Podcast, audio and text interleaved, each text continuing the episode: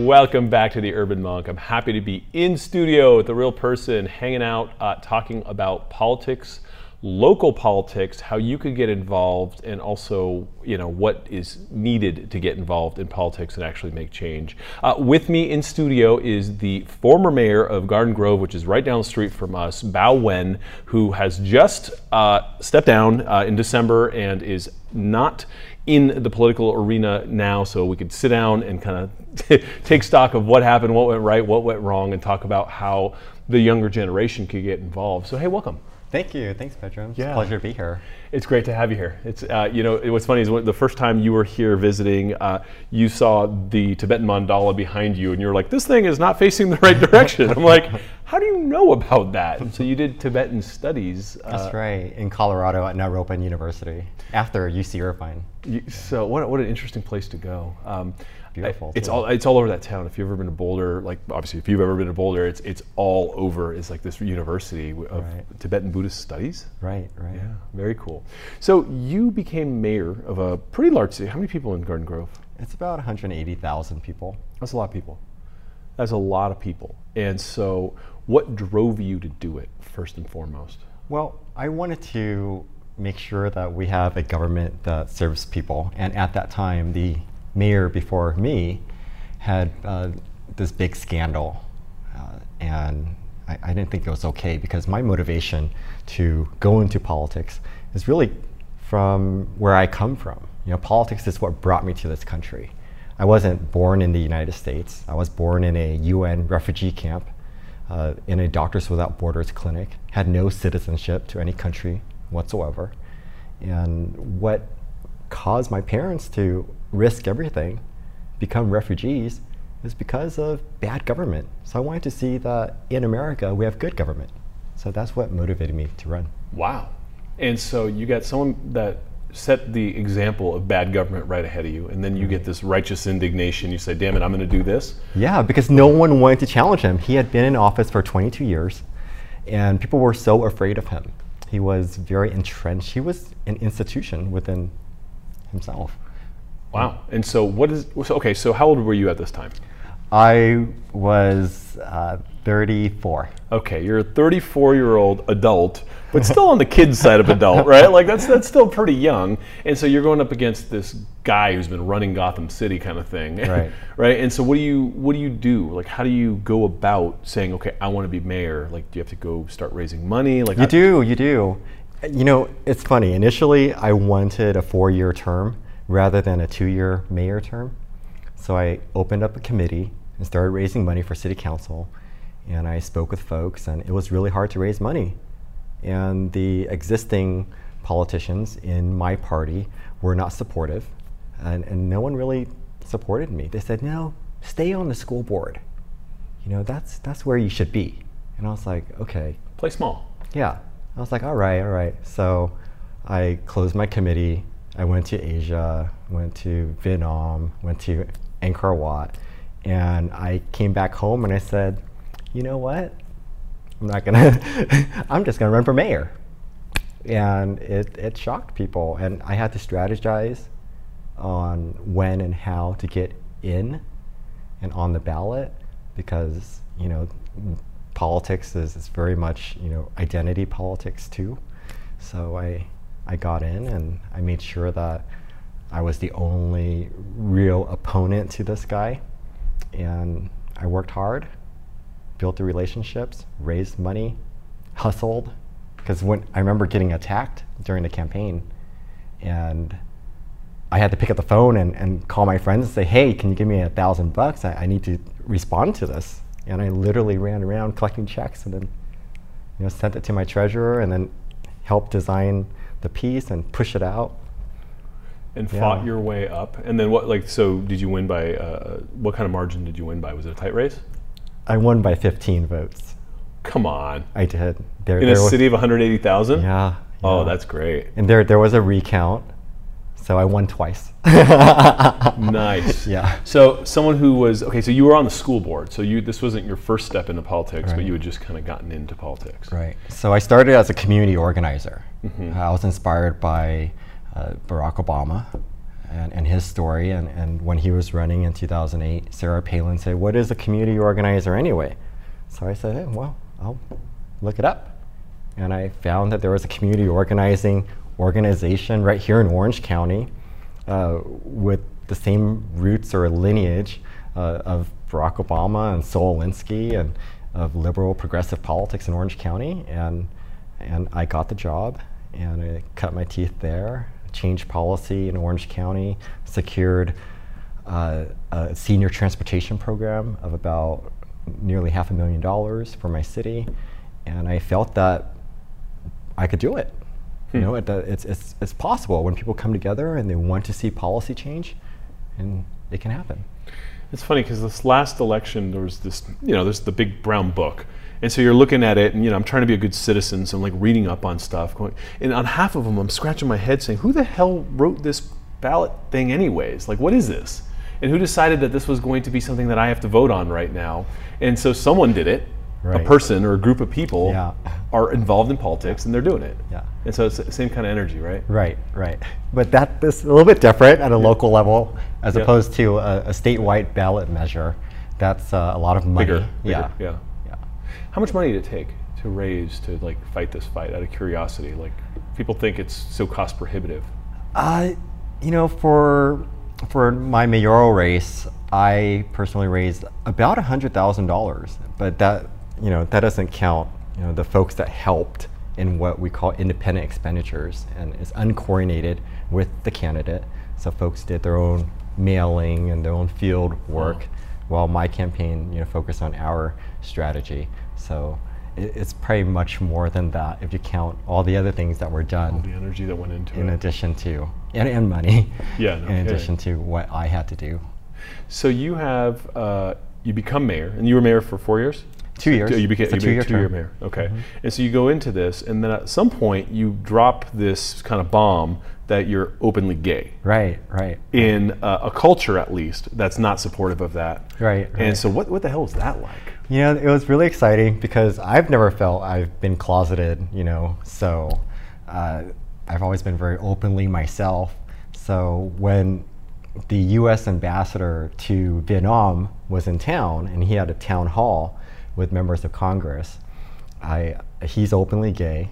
Uh, he's married, got kids, uh, Ted Osius, and, and, and so I felt that since all of the media was going to be there, you know, LA Times, Orange County Register, OC Weekly, and all the Vietnamese ethnic media, print, radio, television. So I said, this is a good time to let everybody know you know? Wow, you came out at a press conference. Pretty much, you know, I asked a question. I, I thanked, you know, uh, Ambassador Osius for his work uh, and, and really, you know, representing uh, LGBT community folks too in leadership. Mm. How hard was it at that point? Did you have pushback from your Vietnamese community, from any community? Like, was did it did it change your relationship with people? Uh, no, uh, people who know me, you know, know. Uh, it's I think coming out is in really interesting because, uh, you know, I, I, look at it intellectually and think, well, what am I coming out of? and if I'm coming out of something, then what am I going into? So if I'm going into something, then shouldn't there be more coming out? So coming out is like a constant thing. It's, it's like you're always coming out. I mean, when are you really truly yourself, right? or truly you? You know, it's kind of hard to tell. There's the Buddhist training right there. but uh, it, it, it, was challenging mm-hmm. because there were, there were some folks, I had already known actually, that there were folks out there who didn't like me being uh, uh, an elected official and who I am. So they went around and told folks that, hey, you know, Bao's gay. Mm. And that's supposed to hurt me somehow. Mm. And it got back to me, and I said, "So what?" Hmm. You know. And. And and you know later on, I found out that some folks felt that uh, in in the Vietnamese community that it, it was too much. Uh, that they had to have an emergency meeting. I don't know what came about. They had an emergency yeah, meeting so funny. Yeah, right. Isn't that hilarious? so I thought it was really funny. Um, but if you look at how the community has progressed, uh, particularly on the issue of uh, LGBT equality. Uh, just a couple, I, I think a, a, couple years before that, uh, the LGBT folks who were marching in the Vietnamese New Year parade had been barred from marching in the parade. I forget, just a couple few years ago. And when I was on a school board, I led the protest from the school board, and we had boycotted the parade because they barred LGBT folks from marching in there. And the year after that, they were able to be in the parade again, which is really important. so, you.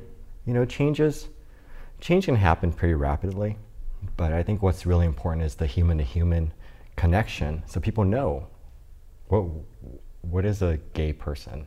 I mean, you're interacting with one or more probably every day, you know. Right. So right. they're human surprise. beings. Yeah, surprise. they're amongst us, you know, and they're in our families. And I think that's really important mm. when we when we take uh, the understanding of what are our family values and and uh, not let certain people have a monopoly over defining what family values are. Mm. And, and, and we can progress in that way and let people understand that you know, everybody deserves respect. So you were the, under the umbrella of Barack Obama's progressive administration while all this was kind of happening and the climate has changed somewhat. The tone has changed, uh, and things have really kind of taken a very interesting turn politically. Uh, what's your fear for LGBT uh, people now coming into politics and all of it? I mean, there's just there's so much. You know, I think that there's always work that needs to be done uh, on a policy level, and right now, because eh, because of uh, the new or different uh, environment that we're in politically uh, under our new president, it's important that everybody gets involved and pushes. Mm-hmm. I mean, mm-hmm. it's, you know, the strange thing is sometimes it's these kinds of events that mm. galvanize and unite people. Mm. And we can make a lot of gains as well. Mm. Uh, so I, I, know it's, it's quite depressing uh, to see that, hey, we, we didn't have our choice, but we have each other.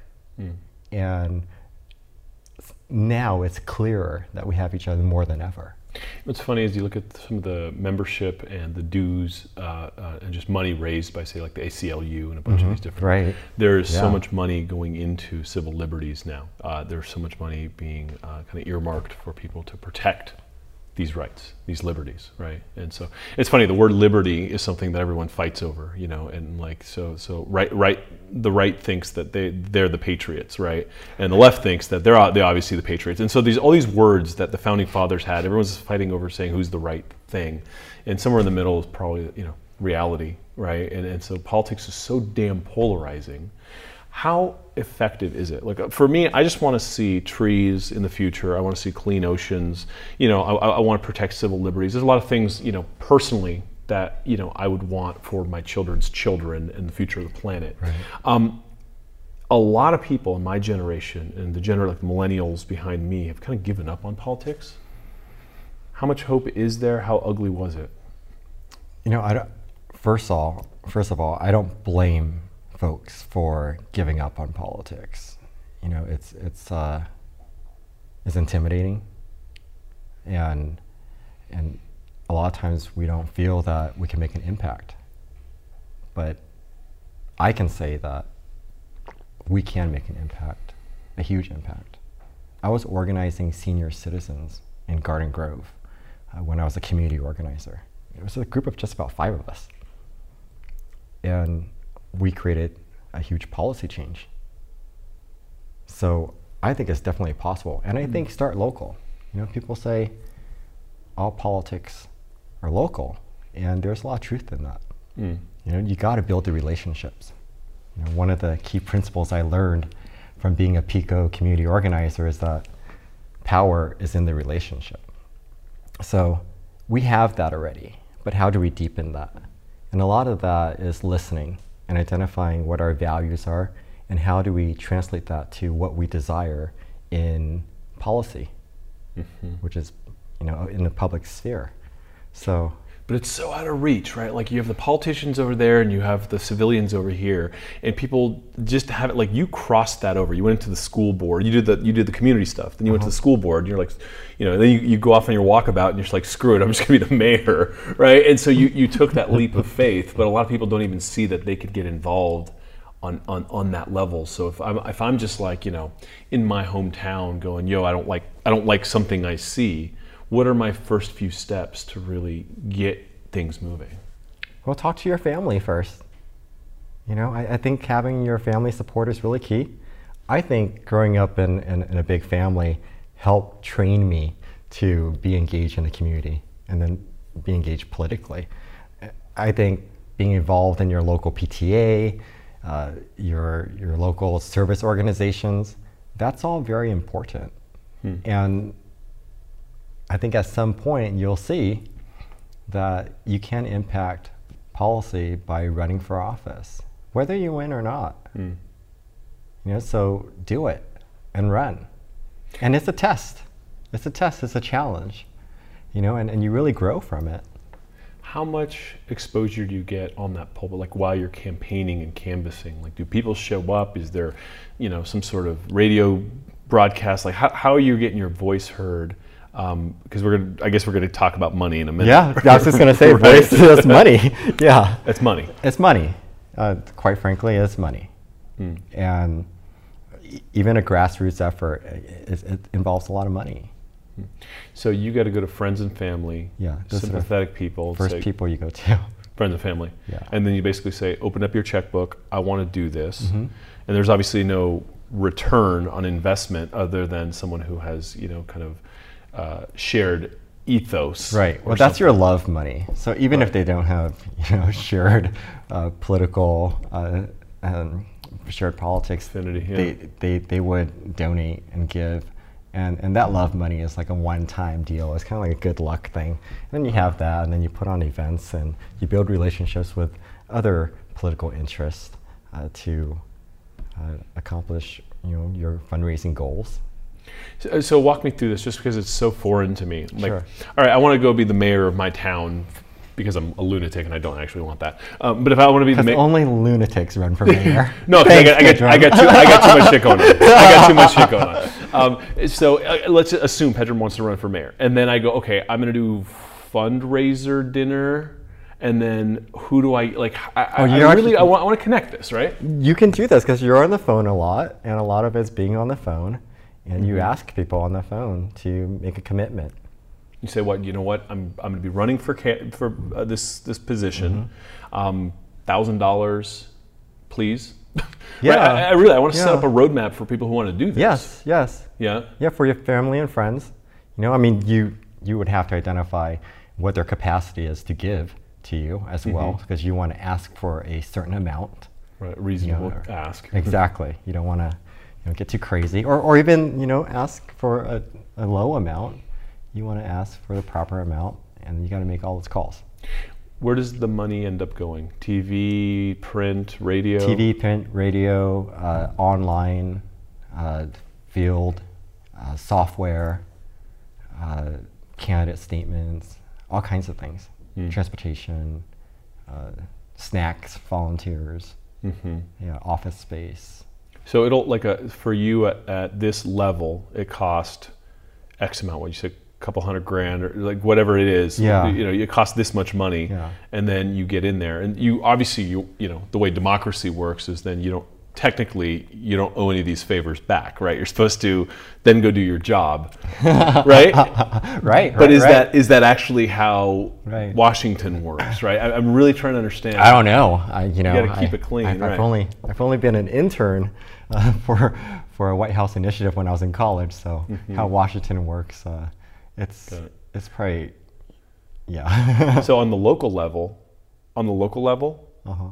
You do it. You have a fair shot. You have a voice, and the more media exposure you get, the more people get to know about you, and right. then they vote. It's not just media exposure; it's building the relationships with uh, key individuals uh, and organizations, and being out there having face-to-face conversations with real voters. Mm. That's really important. So to get the endorsement of, say, like the head of the school district means something, carries weight. The teachers' union that carries a lot of weight, mm-hmm. or the the uh, classified employees. And so, so basically, you go around shaking hands, making friends, getting endorsements to build your base and build your. Right. So if you want to get endorsements from certain organizations, you have to fill out questionnaires. So that lets the organization know your policy position mm-hmm. on their particular interests. Mm-hmm. Got it. Yeah. And then they look at that and say yes or no, we like this guy or not. Right. Right, and, and, and they might have their own consultant to analyze you know, the political environment mm-hmm. and see whether you are viable or not. Mm-hmm. And then you know, they'll make that determination. Mm-hmm. How competitive is it? I mean, are there lots of like really good, high quality people running for most of the positions out there in like ma- major cities, or is it like who's who's there? Like who who are you canvassing with? You know, I, I don't think it, it's that competitive, actually. I think we really need to develop more candidates to have uh, a democracy that is reflective of our communities. So it, it takes somebody that really wants to go out there and serve and have an understanding of the community that's really diverse. Because you're in a unique position as a candidate as well. Because you're going to everybody. People are telling you what they care about. And you have this bird's eye perspective that most people just don't. So I, I, I think uh, you just got to have that drive. What did you try to do, and what happened, and what got stonewalled? What would you have liked to have happened in your two years As mayor, as mayor? Well, I accomplished a lot as mayor in my two years. Uh, I led. hear it, I- yeah. I, led the transition. I led the transition in city leadership, uh, executive level leadership, the city manager. So I, I led the transition with uh, hiring the interim city manager, and then also uh, setting the criteria and leading the search and the recruitment and the hiring of the permanent city manager, who's there So how does, how does that affect me as a citizen in the city? it does because that's like the CEO of a city. City manager is a CEO of a city. That's right. and so what does a city manager do? The city, Basically runs all the operations of the city That's right. or that's calls right. the shots, really. He's not the COO, right? Well, the C, well, the CEO, or the, let's, call him the city manager. Let's not- yeah, because it's, it's, it's, it's different Mm-hmm. than, than a business or private entity. So the, the city manager is in charge of implementing the policies of the city council. So, and that means making sure that the budget is, uh, has oversight as well, and all the operations, and also leading a team of uh, executive um, leaders. So, city directors of public works, uh, community services, the police chief, the fire chief, etc. So you got to orchestrate all that, make sure everyone does their jobs, follow the will of the people through the city council, and then go and execute and actually make, make sure the city runs. That's right. So you brought a city manager, you transitioned a new city manager in. That's right. Cool. What else? so I led that transition very smoothly. Also held the city accountable uh, for the uh, the issues that, that were there from the previous mayor. okay, so the thing that you were pissed about, you came in and started to clean up and fix. Mm-hmm. That's right. and you feel good about the changes you were able to make. I do because there are lasting changes, Great. and you know we restored the public confidence in the city, which is really important. Great. So, in addition to that, I also invited His Holiness the Dalai Lama to our city, and he celebrated uh, his birthday uh, with our city as well. And we declared Garden Grove a city of compassion. And I presented him the key to the city, and he gave us a little talk. It was very inspiring, and that sets the tone for what we do in a city to say that we're a city of compassion.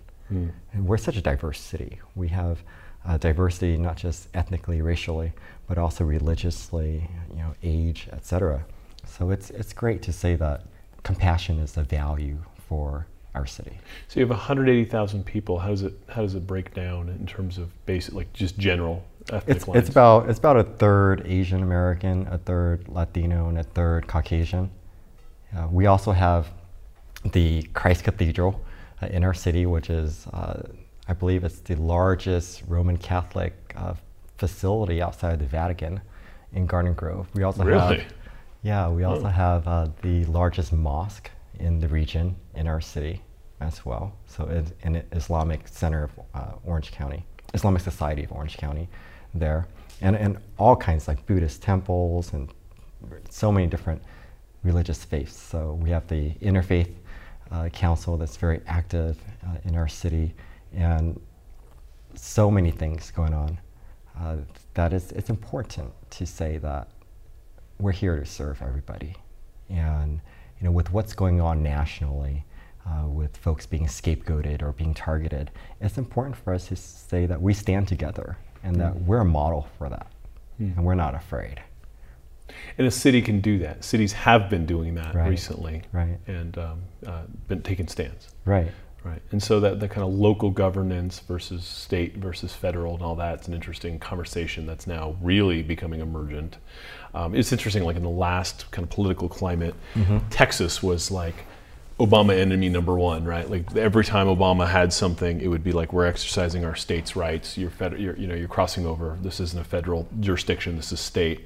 And now that Washington has switched, now California is playing Texas, right, and is doing the same same type of thing back to Trump's policies. And it's a real interesting look at American politics. You know, the union and, and actual you know where the rights fall. So, how much rights do cities have? Like, you know, if you want to say like, oh, I want to do city stuff, but it's not big enough, you could actually make serious changes there in people's lives. Absolutely. Oftentimes, you know, your city government, your local municipality, your school board, your water board has a greater direct impact on your life hmm. than uh, national government, hmm. federal government, because you see the impact. Your your pothole is going to get filled or not. Mm-hmm. That's a city issue, hmm. right? Your your school is going to be safe or not. Your kids are going to have a, a good education or not. That's a Local level. local issue. More people going into this would be awesome. Um, the, one of the challenges is people coming out of college have debt, right? People, you know, you get out of college, you're like, damn, I got to pay all this stuff back, and so it's not a lucrative career, No, right? it's not. It's not. right? it's So- not at all. So you go hustle up all this money that Right. goes towards getting you into a position that doesn't really give you, and so there's obviously a lot of you know bad apples being created, like you know corruption in politics wherever that is. it's everywhere at all levels. At all levels, yeah. Yeah. From from city, I, from home, homeowners associations, I see it in just like the, the, the like these power plays in my homeowners association. We're like, really, dude, you're playing that out here? Like, chill out, right? I'm sure all the way up to the White House, right, it, and everything in between. People are people, right?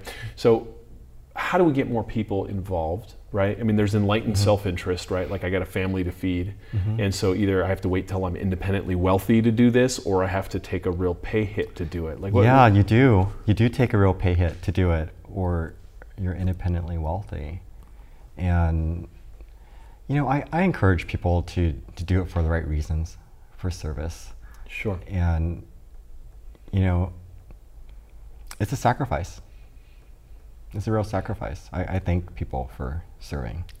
Is that why you think less millennials are getting into this? Because you, you get out, you got to make a life for yourself, you got to build, and so it's, you know, you're not at that phase in life, so it's usually like older men and women who've run a few miles. Right. No, I, I think so. I, I think we don't have access, you know, as younger people, uh, to the means, and also uh, we have our own, you know, obligations, you know, whether it's student loans or or Rent.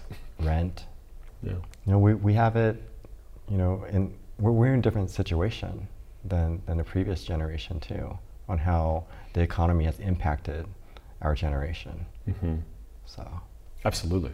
Well, and every generation can, I guess, say that, right? I mean, Yeah. from the boomers on, but it's the climate's changed. But you know, I know that there's a lot of kind of people that don't represent the population in positions of power and things are being kind of shuffled around right now. Just now, uh, the federal court maintained the freeze on, on, on Trump's immigration ban.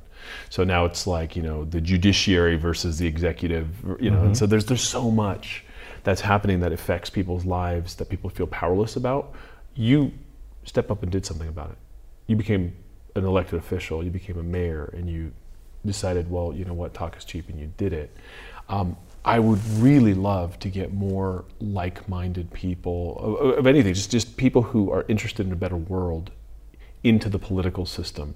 Because to me, growing up, it was always relegated to like sociopaths and corrupt people. Like we just we didn't go there, right? Like that's yeah. that's my generation. It was like I, what, politics is dirty, so I'm not going to touch it, except it runs my life, right? So what would your advice be to people trying to make a difference? Community activism first. Just do it. I mean, try it. You know, run run for PTA president or president of your homeowners association, you know, serve. And you know, make sure that your purpose for serving is clear and your intentions are clear and that you don't stray from that. That's what I'd like to see. I can't say that that is what's out there. Right. Because it was really hard for me to be mayor. Because there are folks that didn't want to support things that were common sense just because they didn't like me. Mm. So because you flip you have to deal with that because you flip the old bad guy because yeah, you're exactly. Yeah. So there was entrenched oligarchy kind of energy in there. So you got to deal with that. Mm. I have a friend who uh, just stepped down as mayor of another town, and he said to me uh, it, that anything beyond the level of mayor, you're pretty much 100% bought because all you're doing is running around taking care of your patrons and trying to like you know do favors back to get in and he thought it was so ugly he had to get out. Um, did you see any of that ugliness upstream? Like because you you ran for office. You yeah. ran for so recently you ran for congress. That's right. What what the hell was that like? It was a lot of hard work uh, it was really exciting too and it, it got people really excited for my candidacy as well it, it also helped me uh, raise issues that were important to our community. Uh, but yeah, the struggle of raising money is real, especially at a federal level. You got to make a lot. You got to raise a lot more money, right, to play that game. Right. Um, what are the dynamics of that? Like, are we just talking like bigger, bigger fundraisers, like more expensive seats at this thing, or is it a whole different ball game? I think it's a whole different ball game. It's more you know, who the players are in Washington, you know, in the Beltway, and you know, who they want to support, how they determine viability. Uh, it's also something that is very much about identity politics. So the what demographics, so yeah. the demographics of the district I ran for uh, was predominantly Latino, and I made it in the primary, barely made it into the general. And so I, I was. So I you're placed, on ballot. I placed second in the primary. I was on a ballot for the general in November, and I, I barely made it in. And the the person who was the front runner uh, is a Latino person, uh, candidate, former state senator, and so there's there's a lot of that uh, identity politics going on. Mm-hmm. Well. How much of it was the actual district voting versus because you're representing a district, right? But I mean, everyone's voting for right. Congress. Right. So how, how, does that how does that work? Uh, people that live in the district that you're running for get to vote, you know, for in, in, in that race that you're running for. So, you know, I'm not a Latino, uh, and you know, it's it's hard for me to uh, raise enough money when there's someone so entrenched and established uh, mm-hmm. who has the you know uh, Spanish surname, and to let folks and voters let voters know uh, how we differ because that mm-hmm. requires so much money to send mail home and buy radio ads and newspaper and and your name isn't stacked, you know, in your yeah. favor. Your fa- no. face isn't stacked in your face. No. Just yeah, got it. Um, so, and you could have waited, like, so if you had like a more Vietnamese district come up, down the line. Possibly, Would that make sense? Like possibly. You know, I, I represent a different generation in the Vietnamese American community as well. I'm a liberal Democrat, mm-hmm. and a lot of folks in the older generation are more conservative and they vote Republican. And when I ran for mayor, uh, folks attacked me and, and, called me a commie. My opponent called me a commie. And that's. It still happens, huh? It still happens, but it's really insulting because I was born in a refugee camp because we couldn't. Running from the commies. running for the commies. So it's kind of right. like what people are saying about the refugees today. Right. You know? Mm. So not very cool. It's funny as we had a guest on the show talking about the history of marijuana and how it was called marijuana because in the 1920s uh, there was the same type of galvanized um, nationalism happening and they needed an enemy. So they said it was the mexican immigrants that were going to come in and rape your wife and children and like take everything. So they took cannabis and they relabeled it marijuana to make it sound more hispanic and demonize it and started a drug war just to shift and get the votes and you know the power stru- structure that they had. And so we're in an interesting climate but simultaneously like okay so we're like we're in california and uh, you know trump takes the election and so now we have a conservative president but then all of a sudden marijuana has become legalized uh, for recreational use in this state. Right. And so it's like this this kind of pendulum is opposite swinging for different issues all over the place. I know you've gotten involved in some marijuana politics or cannabis politics, right, let's call right. it.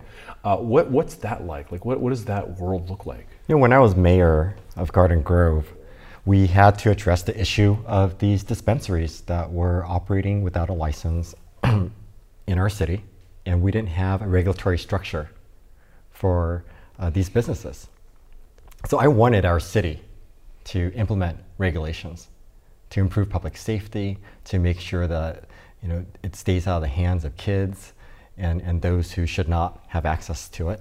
So I, I was moving forward with that, and then you know things changed on the council, and it got shut down. People hmm. didn't want to move forward with that. Hmm. And so, what they just locked it down and said we don't want this in our city. they or? voted to stop the task force uh, that I was heading, and they said we want to keep the ban.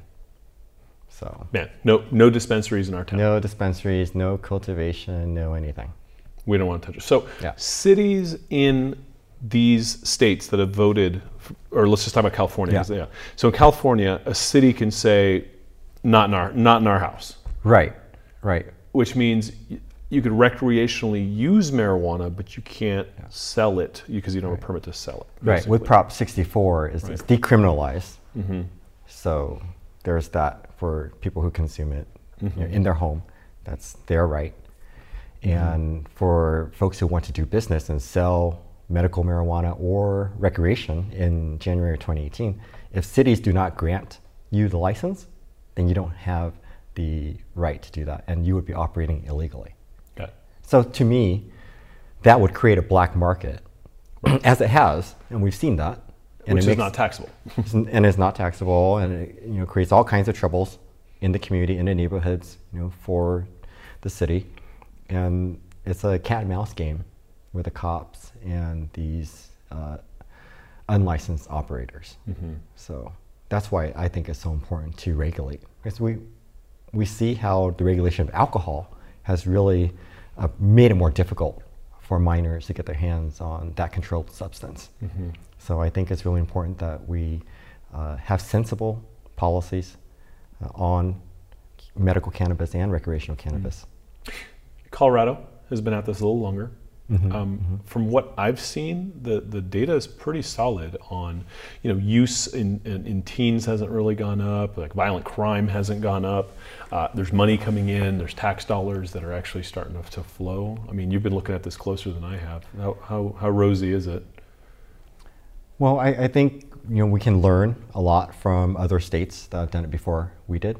Mm-hmm. Uh, you know, I, I think it's overall I think that local governments should uh, regulate because you got to have some kinds of controls in place Uh, otherwise, you know, you're not really helping. You're, you're not really addressing the issue. If you say, okay, I think it's evil, uh, we should just have a full ban on it, then that's not being open to uh, how policies in other cities or states have been successful. And also, if you continue to study the data on those who use cannabis uh, medicinally or not, uh, we see that there is a drop in the usage of prescription drugs as well, especially opiates. And those are the drugs that have caused a lot of death in America, a lot of ODs. Uh, we don't see that with cannabis. So I, I think it's really important when we see that there are veterans out there who uh, use cannabis to treat their PTSD and, and other issues. We see that there are uh, kids with seizures, uh, folks with uh, severe Parkinson's, uh, all, all sorts of ailments. So whether we want to say it's okay for us as an individual or one as an individual to use or consume, uh, I don't think it's very American to tell other people that they shouldn't have access and safe access to what alleviates their pains and conditions, medical conditions. Well, that's kind of the tip of the spear of this whole movement, really, was the medical benefits that really started to kind of outweigh the costs of whatever, you know, were perceived as, as the challenges with this. And so recreational is kind of a different thing, but then we go back to liberties, right? Right. Like Amer- America has freedom and liberty, and it stands for mm-hmm. certain things. And if you're not bothering me, then, you know, maybe the government should stay off of this. Absolutely. I mean, I think that's why I'm here in this country.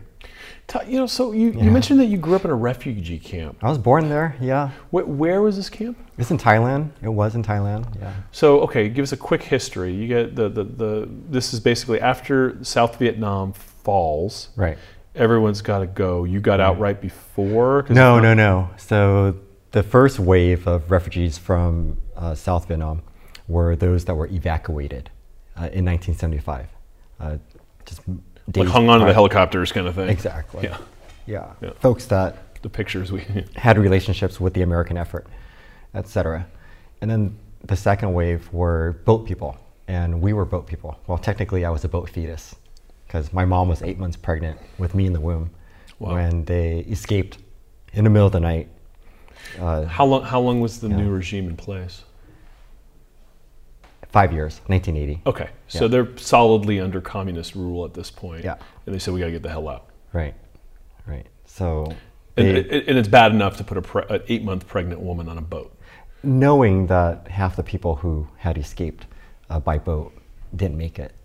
And we almost didn't make it, actually. Even we were hijacked by pirates multiple times on the way to Thailand, and when we saw land, we noticed that there were people on shore holding weapons and guns and knives.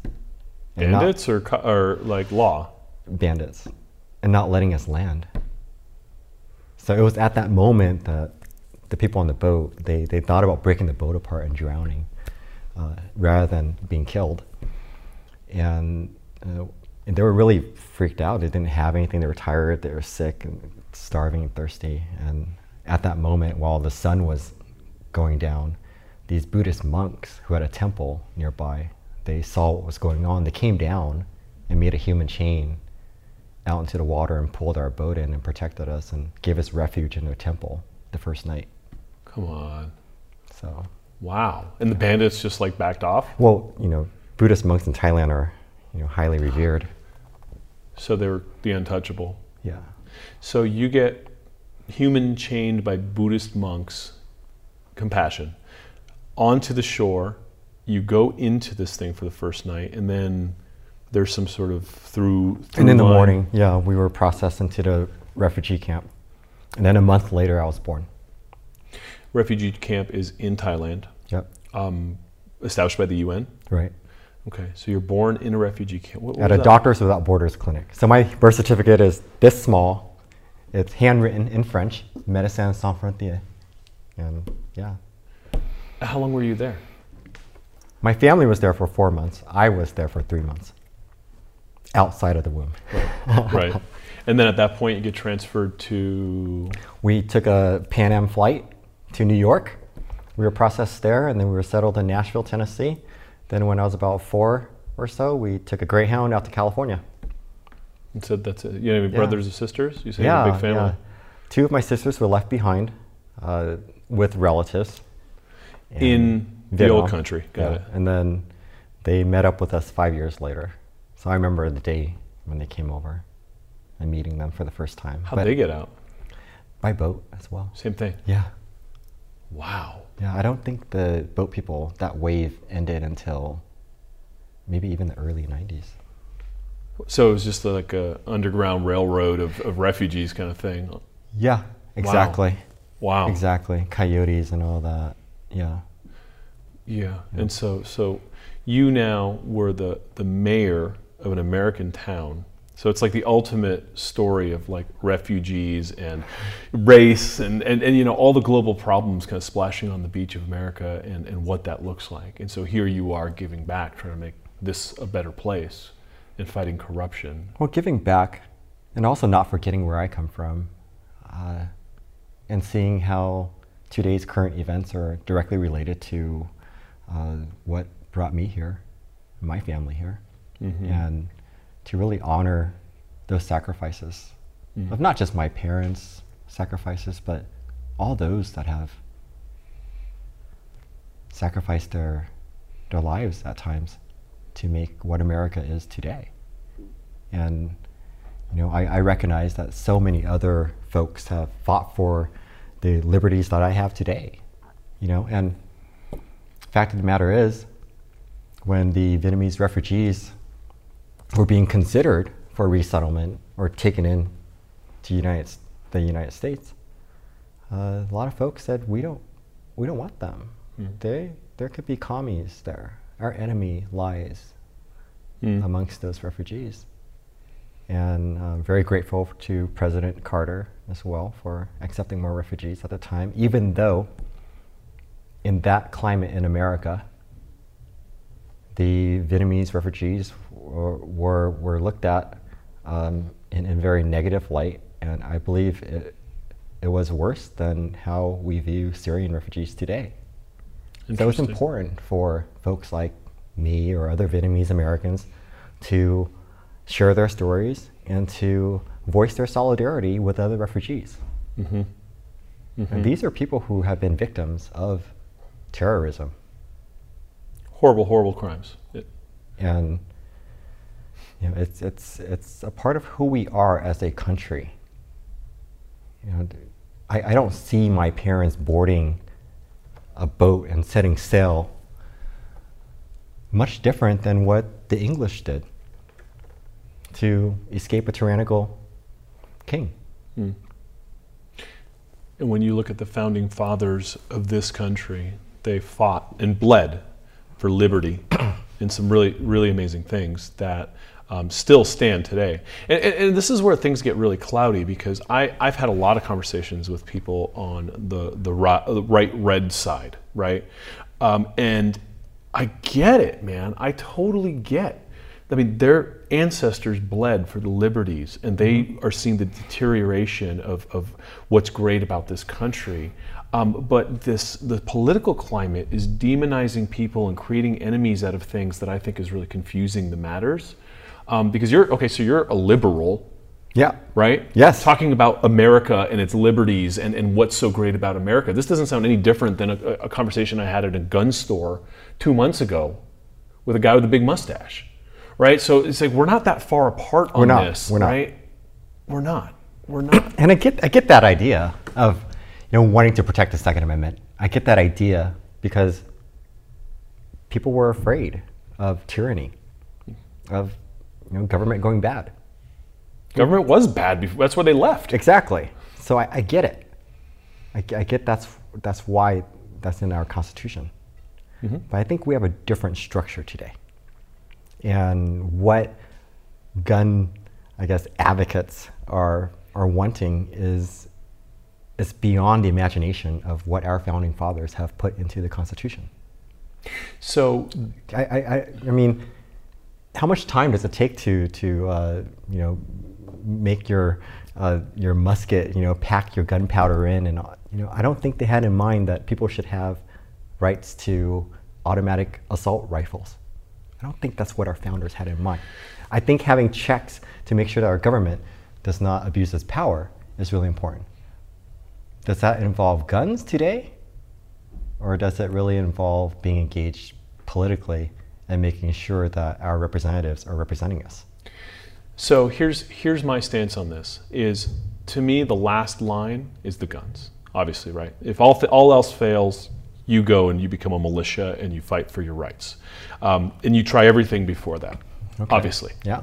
obviously, right? You defend your yeah. family.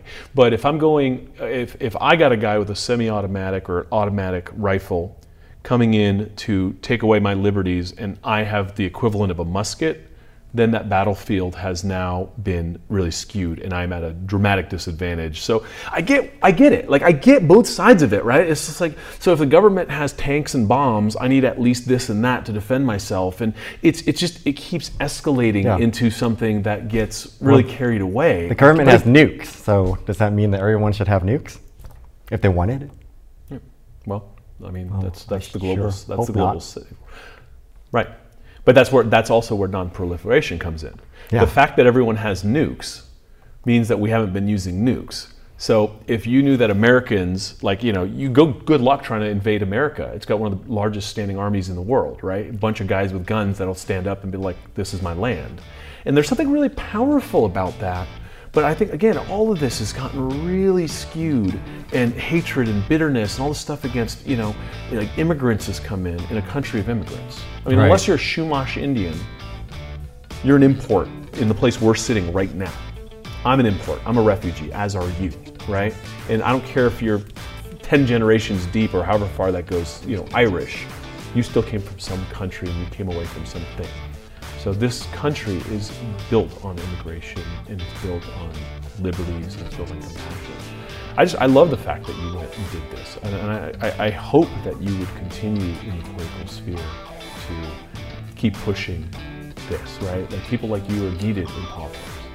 Well, there are a lot of people like me out there. I'm sure many of them are your viewers. Mm-hmm. And I, I encourage them to get involved as well and to put their values into action. I think that's really important. And that's really the take home message, really. Is take your values, get involved locally, step up. What if not you, then why not you then whom? Really. If not you, then whom? You gotta do it. You gotta step up and step into it. So I look forward to watching your career and supporting what you're doing. Um, and I thank you for sharing. It's, Thank you, Pedram. great. Let me know what you think. I'll see you in the next show. Dr. Pedram Shojai, the Urban Monk. Música